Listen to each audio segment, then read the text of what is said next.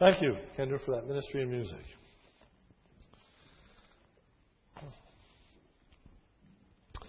In this world, and especially in the church, we must always stand on guard against charlatans, deceivers, people that misrepresent the truth. The passage that is before us brings to my mind the story of the Music Man. Maybe you have seen that musical, see the movie or the play. It centers around a traveling salesman by the name of Harold Hill. And Harold Hill comes selling musical instruments and band uniforms. He has the prescription that is needed for the town whose young people have too much time on their hands and get into trouble. What should they do? They ought to start a band. He refers to himself as Professor Harold Hill, but he's no professor at all. He has a unique way of teaching people to play these musical instruments. If you remember, it is the think method. Just think about playing and you will learn to play. Well, of course, it's fraud- fraudulent. It doesn't work. And uh, but the townspeople soon fall in love with him, and the librarian literally so. They are totally taken in by him and purchase the band instruments and uniforms that he is peddling. However, the mayor is skeptical. And he repeatedly is seeking something, if you remember. He says, get his credentials, get his credentials. We want the credentials. Well, eventually, Harold Hill is exposed as the charlatan that he is. But he ends up being beloved by the townspeople nonetheless. But they failed to get his credentials in time. Well, in like manner, believe it or not, Paul is concerned about false apostles who act like traveling salesmen and who are peddling the gospel to the Corinthians. Notice verse seventeen. For we are not like many peddling the word of God. There is no more derisive way to refer to these false prophets as peddlers of the word of God. Now, used car salesmen get bad raps, and uh, probably undeservedly, maybe deservedly so. But let's face it, used car salesmen have a bad rap. And if you're a used car salesman this morning, I apologize to you, but most people don't want to be known as used car salesmen. And I remember on one occasion, uh, I went and I was looking at a used car, and a salesman came up to me and he said, what do you do? And uh, I said, I'm a minister. And he said, oh, we're both in the same business. We're both salesmen. I was offended. I don't view myself like a used car salesman. I'm not here to peddle the gospel. I'm not here to offer a product. I'm not here to try to persuade and coerce by human methodology people to respond to the truth of God's word. When Paul refers to these people as peddlers, he is using derisive, insulting language. A peddler in those days was a person who would uh, water down wine when they sold it. They would add water to it so that they could stretch it and make more of a profit. These are people that are in it for their own benefit. They are serving themselves, not Christ. So Paul says, we're not like them in verse seventeen. But as from sincerity, but as from God, we speak in Christ. There's a world of difference, Paul is saying, between these false apostles and himself. Question is, how were the people to know that? How were they to distinguish the true from the false? How were they to know who to follow and who not to follow? Many of their Corinthians were putting their trust and confidence in the wrong people, following these false apostles rather than following Christ. So what were they to do? One of the ways in the New Testament era that a traveling or itinerant preacher would demonstrate his or her legitimacy was through a reference letter. A reference letter was not unique in and of itself. In fact, it was quite customary that traveling ministers would carry with them reference letters. Think with me for a few moments about some scripture passages. Apollos, you all know that name, was given such a letter of recommendation in the book of Acts. Acts eighteen twenty-four. Now a certain Jew named Apollos, an Alexandrian by birth, an eloquent man, came to Ephesus, and he was mighty in the Scriptures. And when he wanted to go across to Achaia, the brethren encouraged him and wrote to the disciples to welcome him. That's his reference letter. They wrote to the disciples to welcome Apollos. That's how many of these men were introduced to the churches. Other churches would send them a letter of reference inviting the churches to welcome them. Paul himself wrote such letters of recommendation. Paul says in First Corinthians sixteen three, and when I arrive, whomever you may approve, I shall send them with letters to carry your gift to Jerusalem. So Paul says, whoever you choose, I will write them a letter of reference so that when they come to Jerusalem, they're going to be received. Paul says, I will give them letters. I, I will give them a letter to carry with them to know that they carry your stamp of approval and they carry mine. Paul would even include in the scriptures themselves that he wrote to the churches, recommendations of individuals. For example, Romans sixteen one, I commend to you Sister Phoebe, who is a servant of the church. He would give her a reference, even in the book of Romans itself. Here is Phoebe. She is to be uh, regarded as a servant in the church. Letters of recommendation were commonplace. Reference letters are still commonplace. When a person applies to minister in the Biofellowship Church, there is a process that they have to undergo.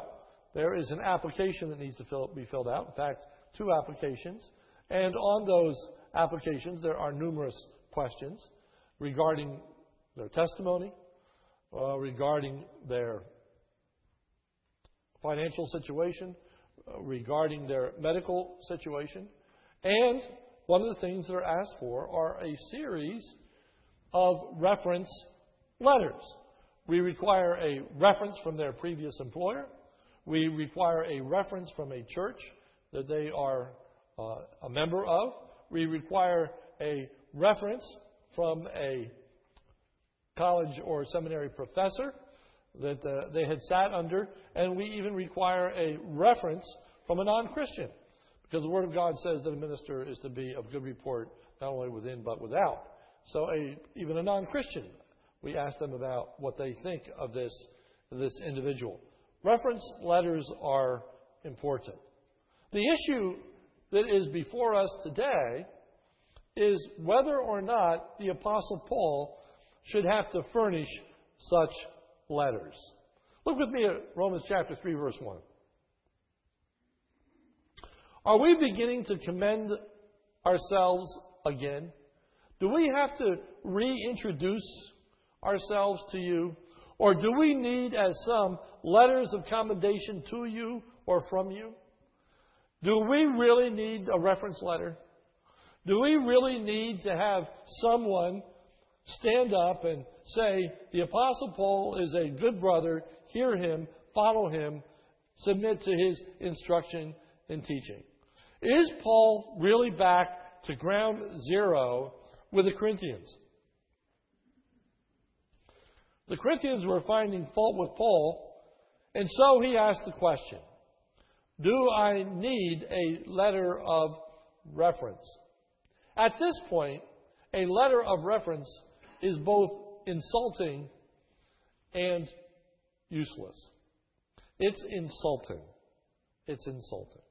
For the Apostle Paul, who knew them so well, for them to think that he would need some kind of reference letter.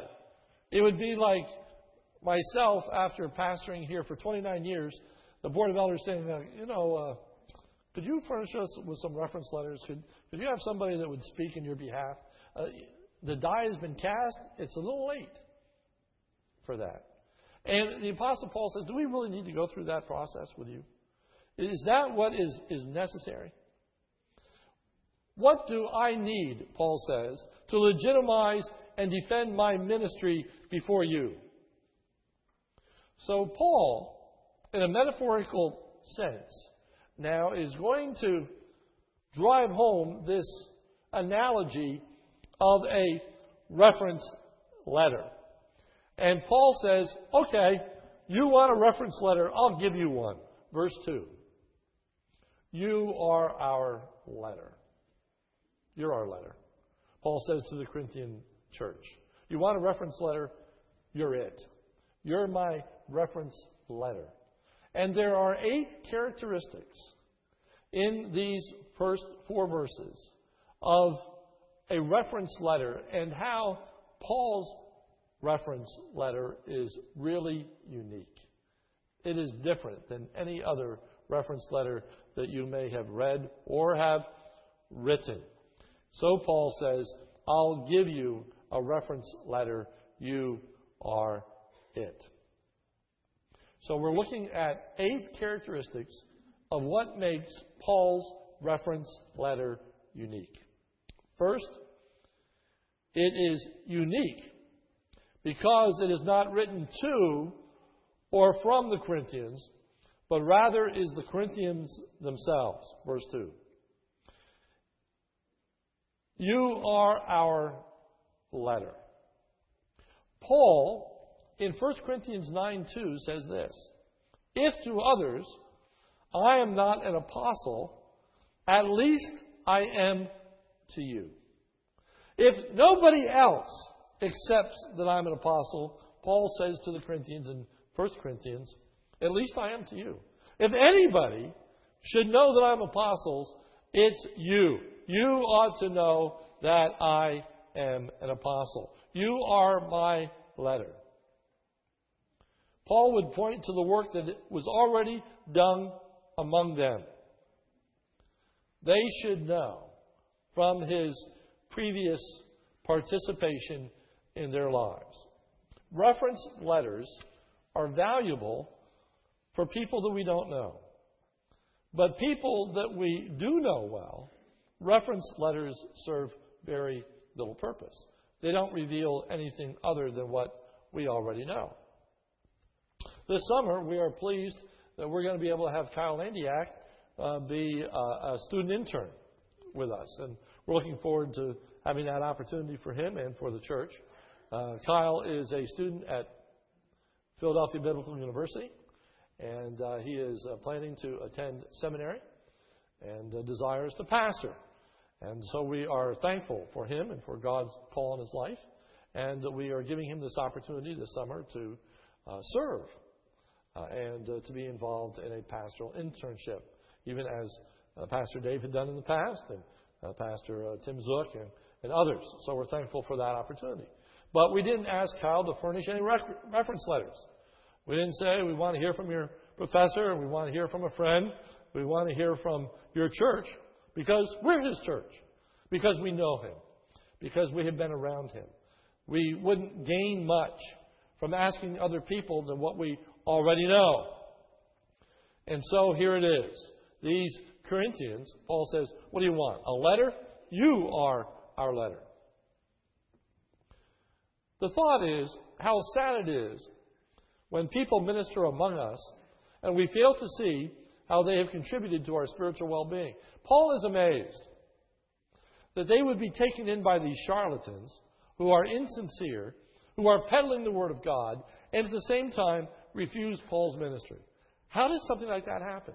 How could they be blind to what Paul had done? How could they be blind to what Paul, uh, how, how Paul had been used? What was it that would cause them to want to go after these charlatans?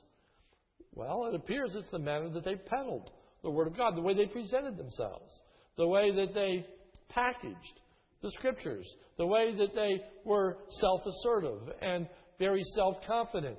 They acted in a worldly manner, and there were a lot of worldly people that admired that. Paul acted in a very unworldly manner. Paul said, I didn't come preaching the words of wisdom of men. He didn't come flattering. He didn't come peddling the Word of God. He said that he was with them in meekness and fear and much trembling, because he believed it was only the Spirit of God that could work. And so they looked at him and they said, he's weak and his speech is contemptible. And so they put Paul down and they elevated these peddlers because they had a very worldly attitude. We need to be on guard against that temptation of putting people that we don't know very well on pedestals and wishing that we had the opportunity to be ministered to by those individuals. Um, there's an old statement that says, what is an expert? An expert is a spurt away from home. Expert. Uh, Jesus said something almost like that. Jesus said, a prophet has no honor except in his own home. Many times we fail to recognize the abilities and the dedication, the zeal, the commitment of those that minister to us. Especially if they're humble. Especially if they're self-effacing. Especially if they're not into drawing attention to themselves, but rather seeking to draw attention to the Lord Jesus Christ. It's easy to take people for granted. And Paul was taken for granted. They didn't understand what they had in their midst.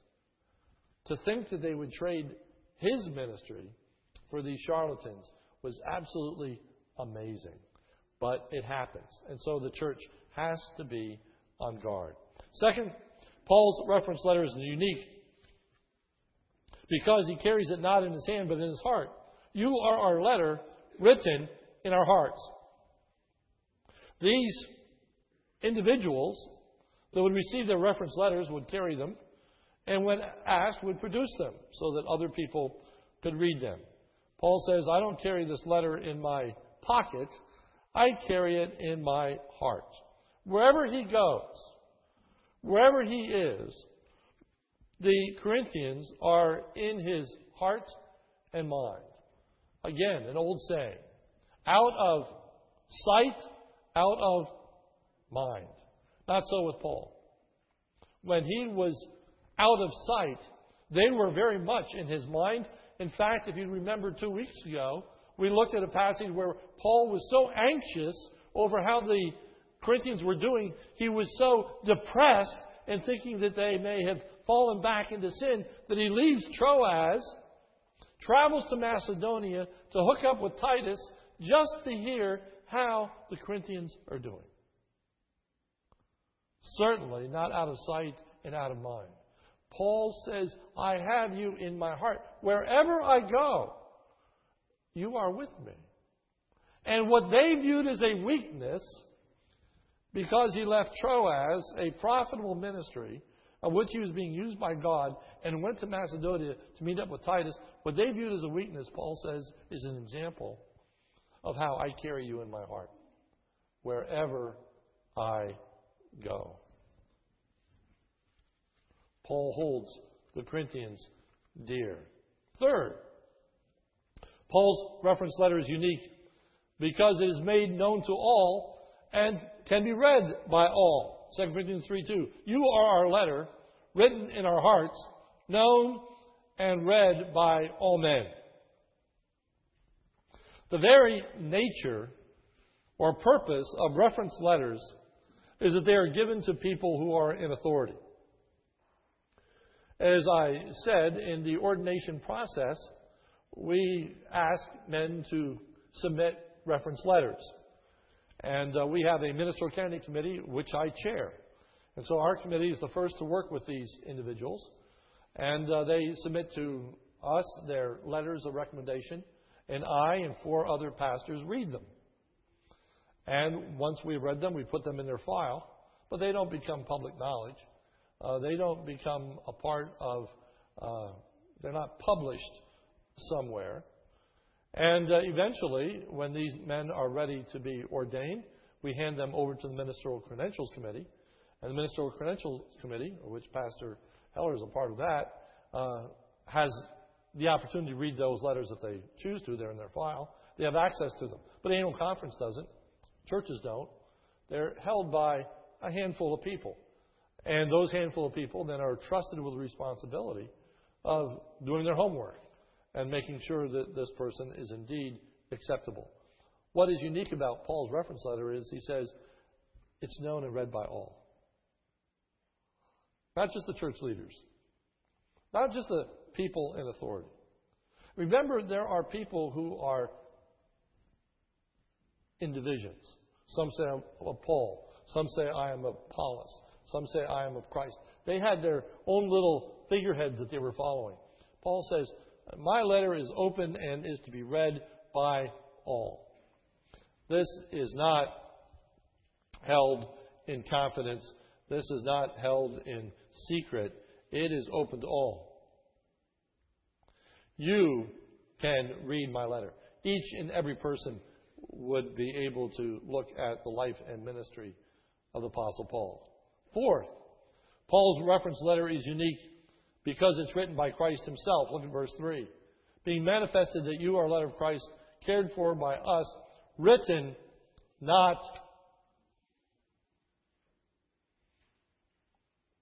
in ink, but with the Spirit of the living God. But notice verse three, that you are a letter of Christ.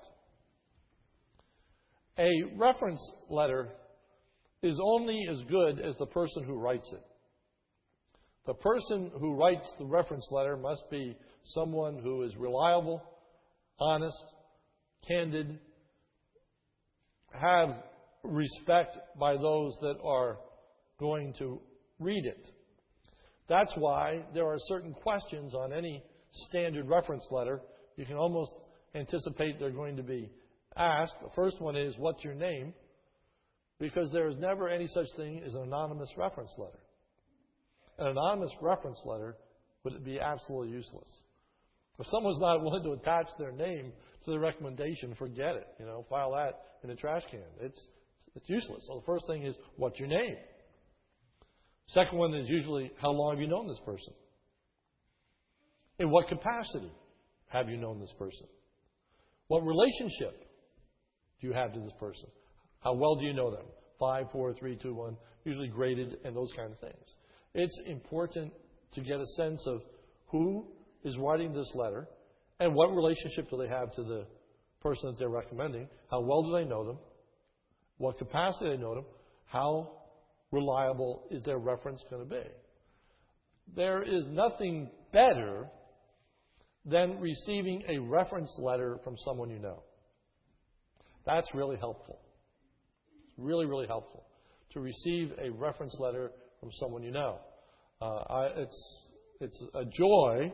Uh, I've been uh, involved with uh, Biblical Seminary, Lancaster Bible College, and uh, taking courses at different places. And so I know professors at Westminster, at Lancaster Bible College, at Biblical Seminary, uh, at uh, Gordon-Conwell. I, I, there are people I know personally, Trinity, all these places that I've rubbed shoulders with.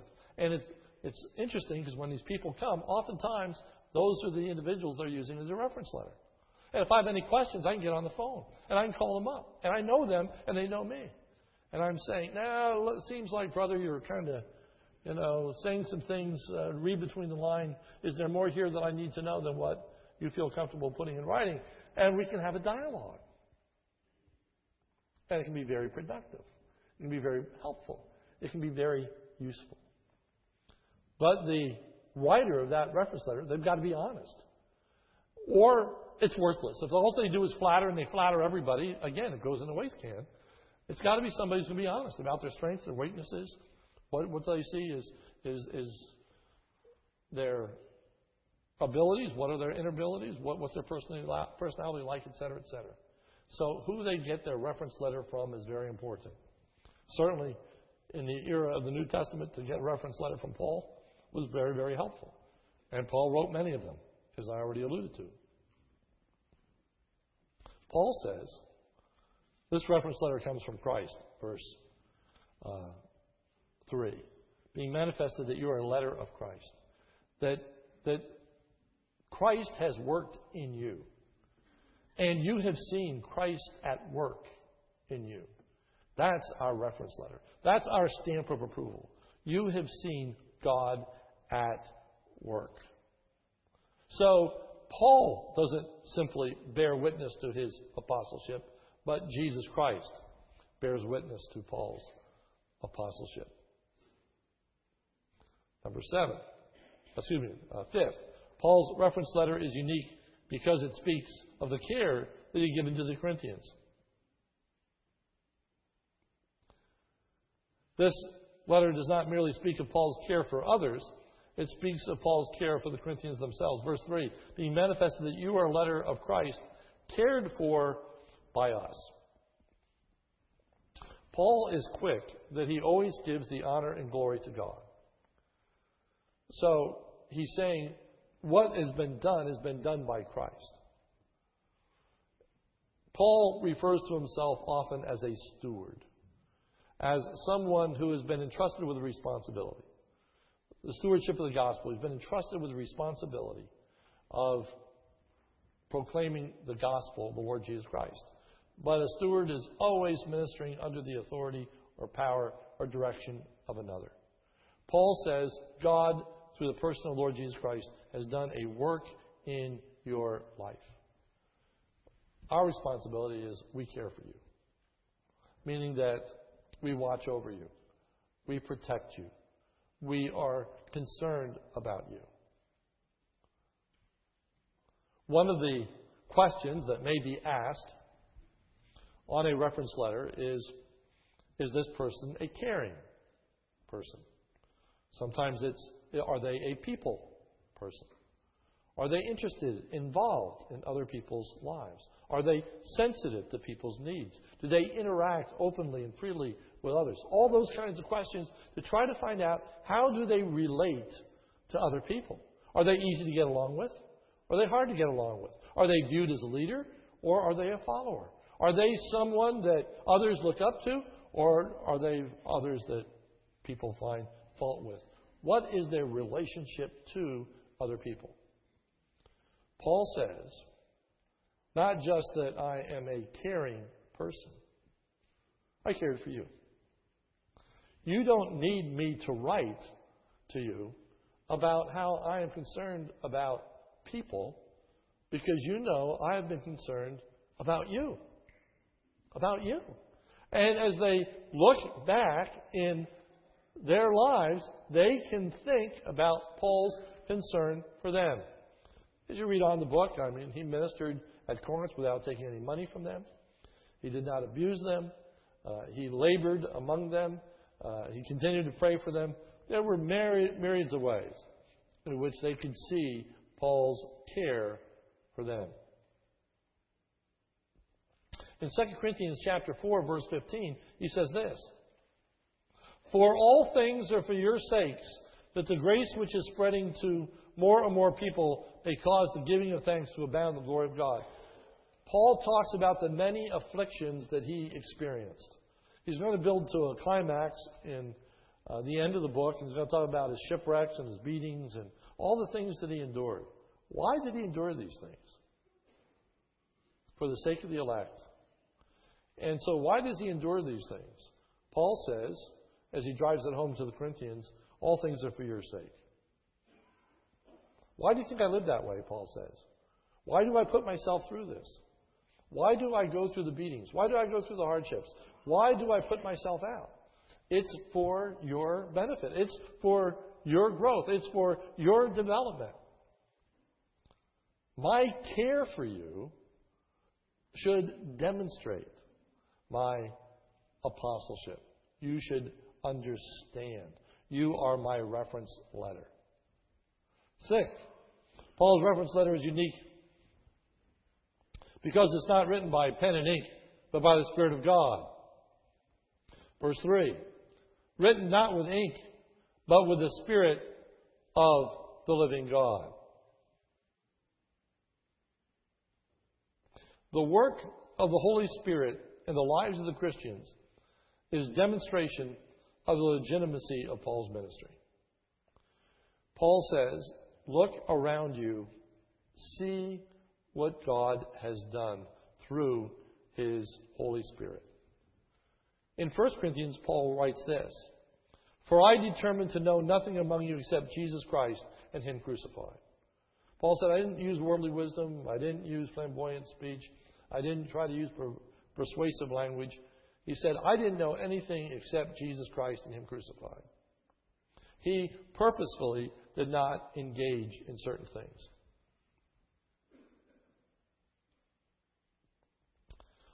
Life is interesting in some ways. And everybody's experience affects their attitudes towards life. And uh, one of my experiences, believe it or not, was for two years. Uh, I was a student at uh, Kutztown, then State College, now University. And when I was a student at uh, Kutztown, uh, I was a speech and theater major. And uh, being a speech and theater major, you learned uh, things about speech. You learned things about rhetoric. You learned things about way to present yourself, et cetera, et cetera. And one of the things that uh, I learned about myself is that my voice is not particularly pleasing. And so they, they worked a lot with me on my voice so that uh, I could have a better voice. And I learned how to uh, make my voice a bit lower, a bit more interesting, and a uh, different cadence in order to uh, make it a little more soothing to your listening ear. Also makes it a little more easy to, to hear. But you know,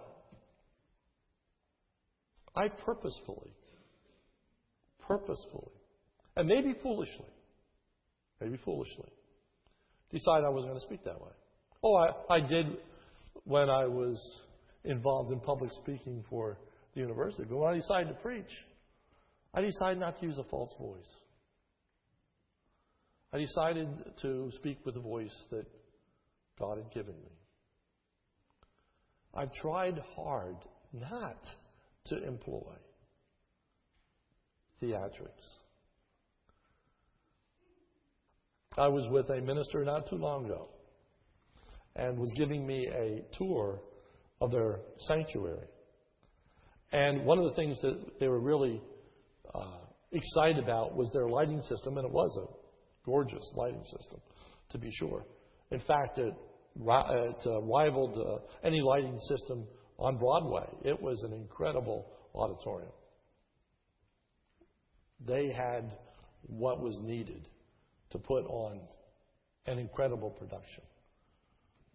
And he said to me, you know, he said, lighting is everything because it sets the mood. I understand that in a certain realm. But brother, I'm telling you, lighting isn't everything. It can set a mood,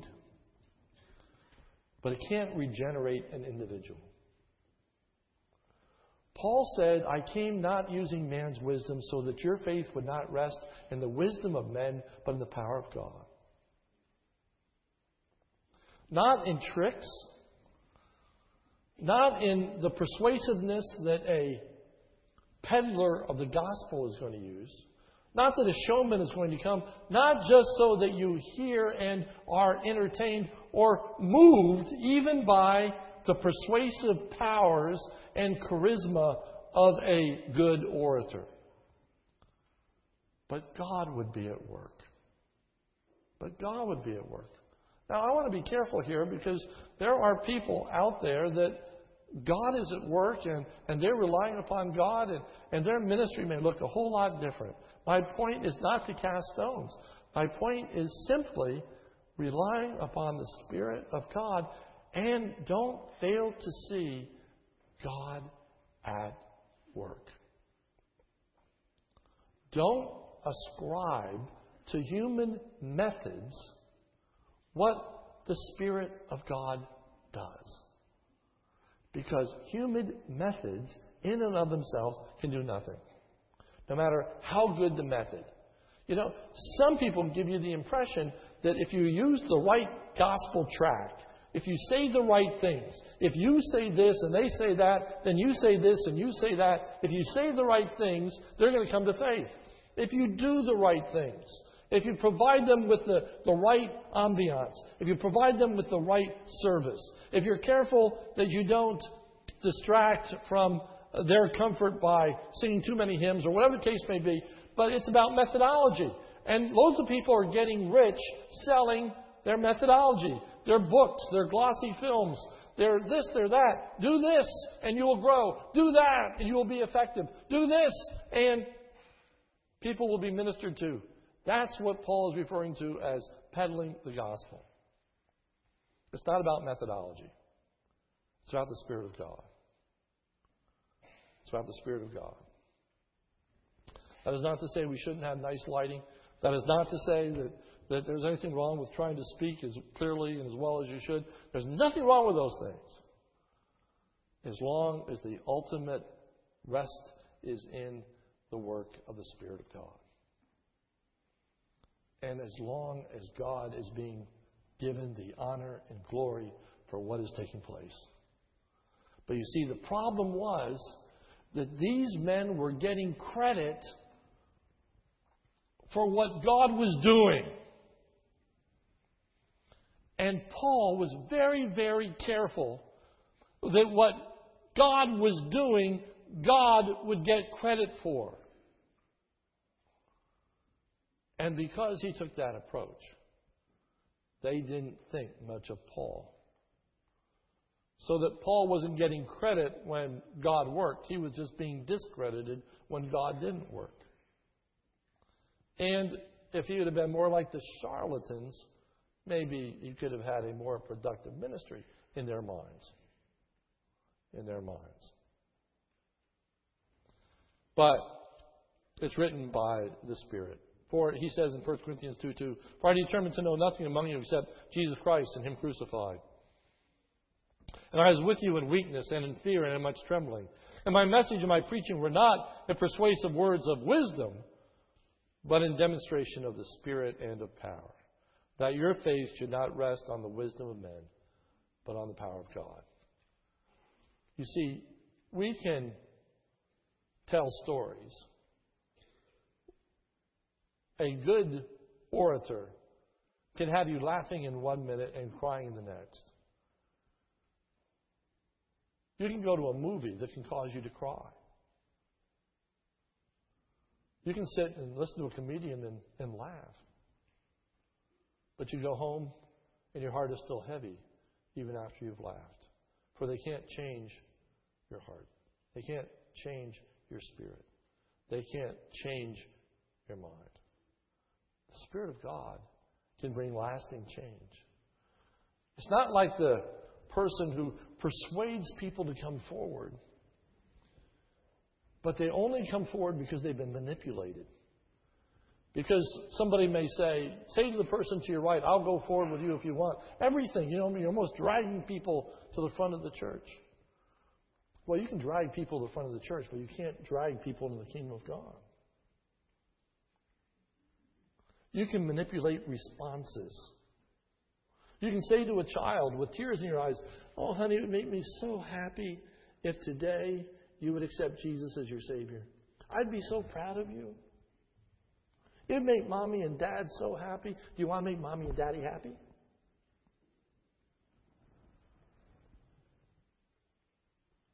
Children aren't saved because they make Mommy and Daddy happy. Children are saved because the Spirit of God works in their hearts and their minds.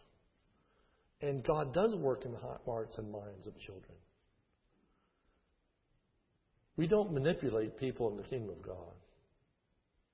People are born again in the kingdom of God. And it's the power of the gospel. And we find out in First Corinthians that God often uses the weak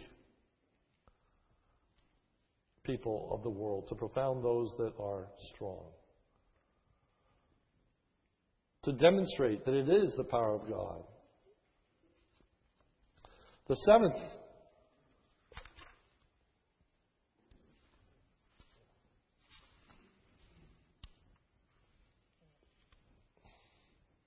either I numbered wrong or I skipped the seventh. My last point. Paul's reference letter is unique because of the material that is written on. Verse three. Not on tables of stone, but on tables of human hearts. Oftentimes, people seek to impress others by the materials that are used for a reference letter or resume. People that are spending a lot of time putting a, a, a resume together often want to use heavier pound paper, sometimes even parchment, in order to impress. Likewise, a reference letter, letter should be written with care. I would not think much of a reference letter that came written on the back of a napkin with coffee stains on it. You know, it doesn't seem like it was given a lot of thought. You want to do it right. Paul says, I came not with tables of stone, but uh, tables of the heart. Here we have an allusion to the Old Testament that Paul's going to pick up on later in this chapter when he's talking about a superior ministry. If we remember, the Ten Commandments were written on stone. Two stone tablets. But do you remember how they were written on that stone? It says by the finger of God. By the finger of God. Which made them unique, which made them awesome. Which made them like nothing else that ever existed. Can you imagine these two stone tablets that Moses is coming down off the mountain with? That have markings on them that were put there by God himself. To bear witness to who God is and what he wanted mankind to do. In the book of Hebrews, it says that, that God has given us a better covenant. A covenant that's written not on stone but on heart. There is no greater witness to the power of God than what God does in the heart and life of an individual.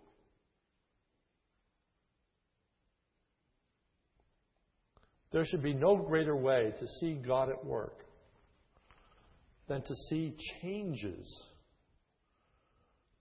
that take life, that take place in the life of a believer. To see growth, development, godliness, holiness, maturity, understanding, care. I think that's why in our day and age charlatans are flourishing. Because in our day and age ministries are measured by numbers and donations. How many, how much? Not the quality of the convert. Not about the lives that are changing. Not about the maturity that's taking place. Not about the person's devotion and love for Jesus Christ. Paul says these things are written not on stone, they're written on hearts. Hearts. Your hearts, Paul says to the Corinthians. How do you know when a ministry is of God? When hearts and lives are being affected. When people are being transformed. If any man be in Christ, he's a new creation. Old things are passed away. All things have become new. Transformed lives cannot be had by trickery or methodology. They are solely the product of the Spirit of God.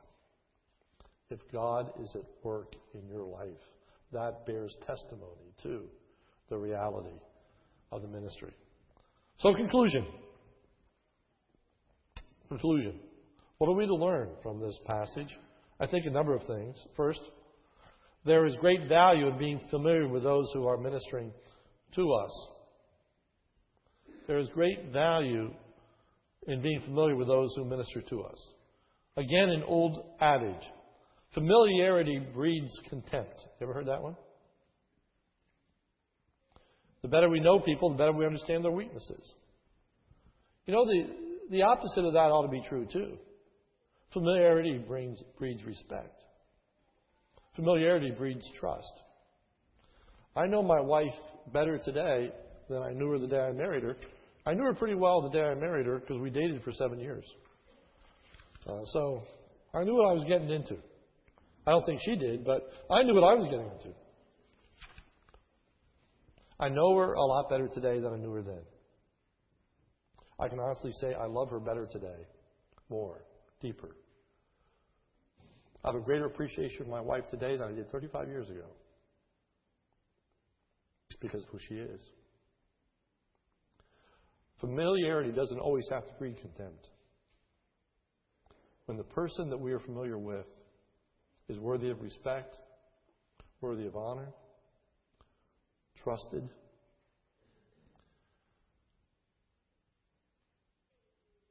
Paul was worthy of respect. They knew him, but they failed to value that which was important. They put more value on abilities and talents and presentation than they did on godliness, because their hearts were in the wrong place. Their value judgments were in the wrong place. Let's avoid that temptation. The same temptation that Corinthians faced. A marketing approach to the gospel. Form over substance. Methodology over the spirit of God's working. Self-assertiveness over dependence upon God. An emphasis upon man rather than an emphasis upon God. The charlatans were to see, the Corinthians were to see the charlatans for what they were. They were to see Paul for who he was, what he had done, how he had been used by God, how he had not relied upon gimmicks but on the Spirit of God, and how lasting benefits were being developed in people. The same temptations exist today. Let's not be taken in by those that would market the gospel, but let us prize those who rely upon the Spirit. And with that, one last plea. When we fail to see God at work, let's not question our methodology. Let's question our hearts. Have we prayed as we should? Have we longed as we should? Have we given glory to God as we should? Let's not spend five hundred dollars to, to get the newest package to find out how we can do it better.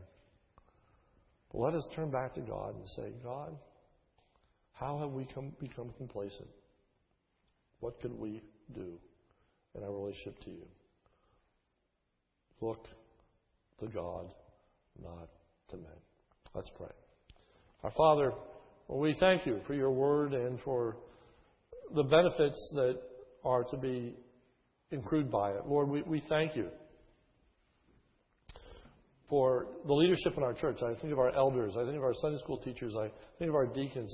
I think of so many wonderful examples, men and women, who have been faithful for so long in presenting and teaching the Word of God and the way in which they have been uh, rearing their families and their committedness to you. Uh, Lord, we thank you for those examples. And may we value them. May we see how much more beneficial they are than to read reference letters from somebody else. Oh, Lord, help us to see what we have in our own midst. Help us to glorify you. And, Lord, help us to place our faith and trust ultimately not in people, but in the Spirit of God. May we anticipate your working. May we long for your working. May we see you work. And then, most importantly, may you receive the honor and glory. For it's in Jesus' name we pray. Amen.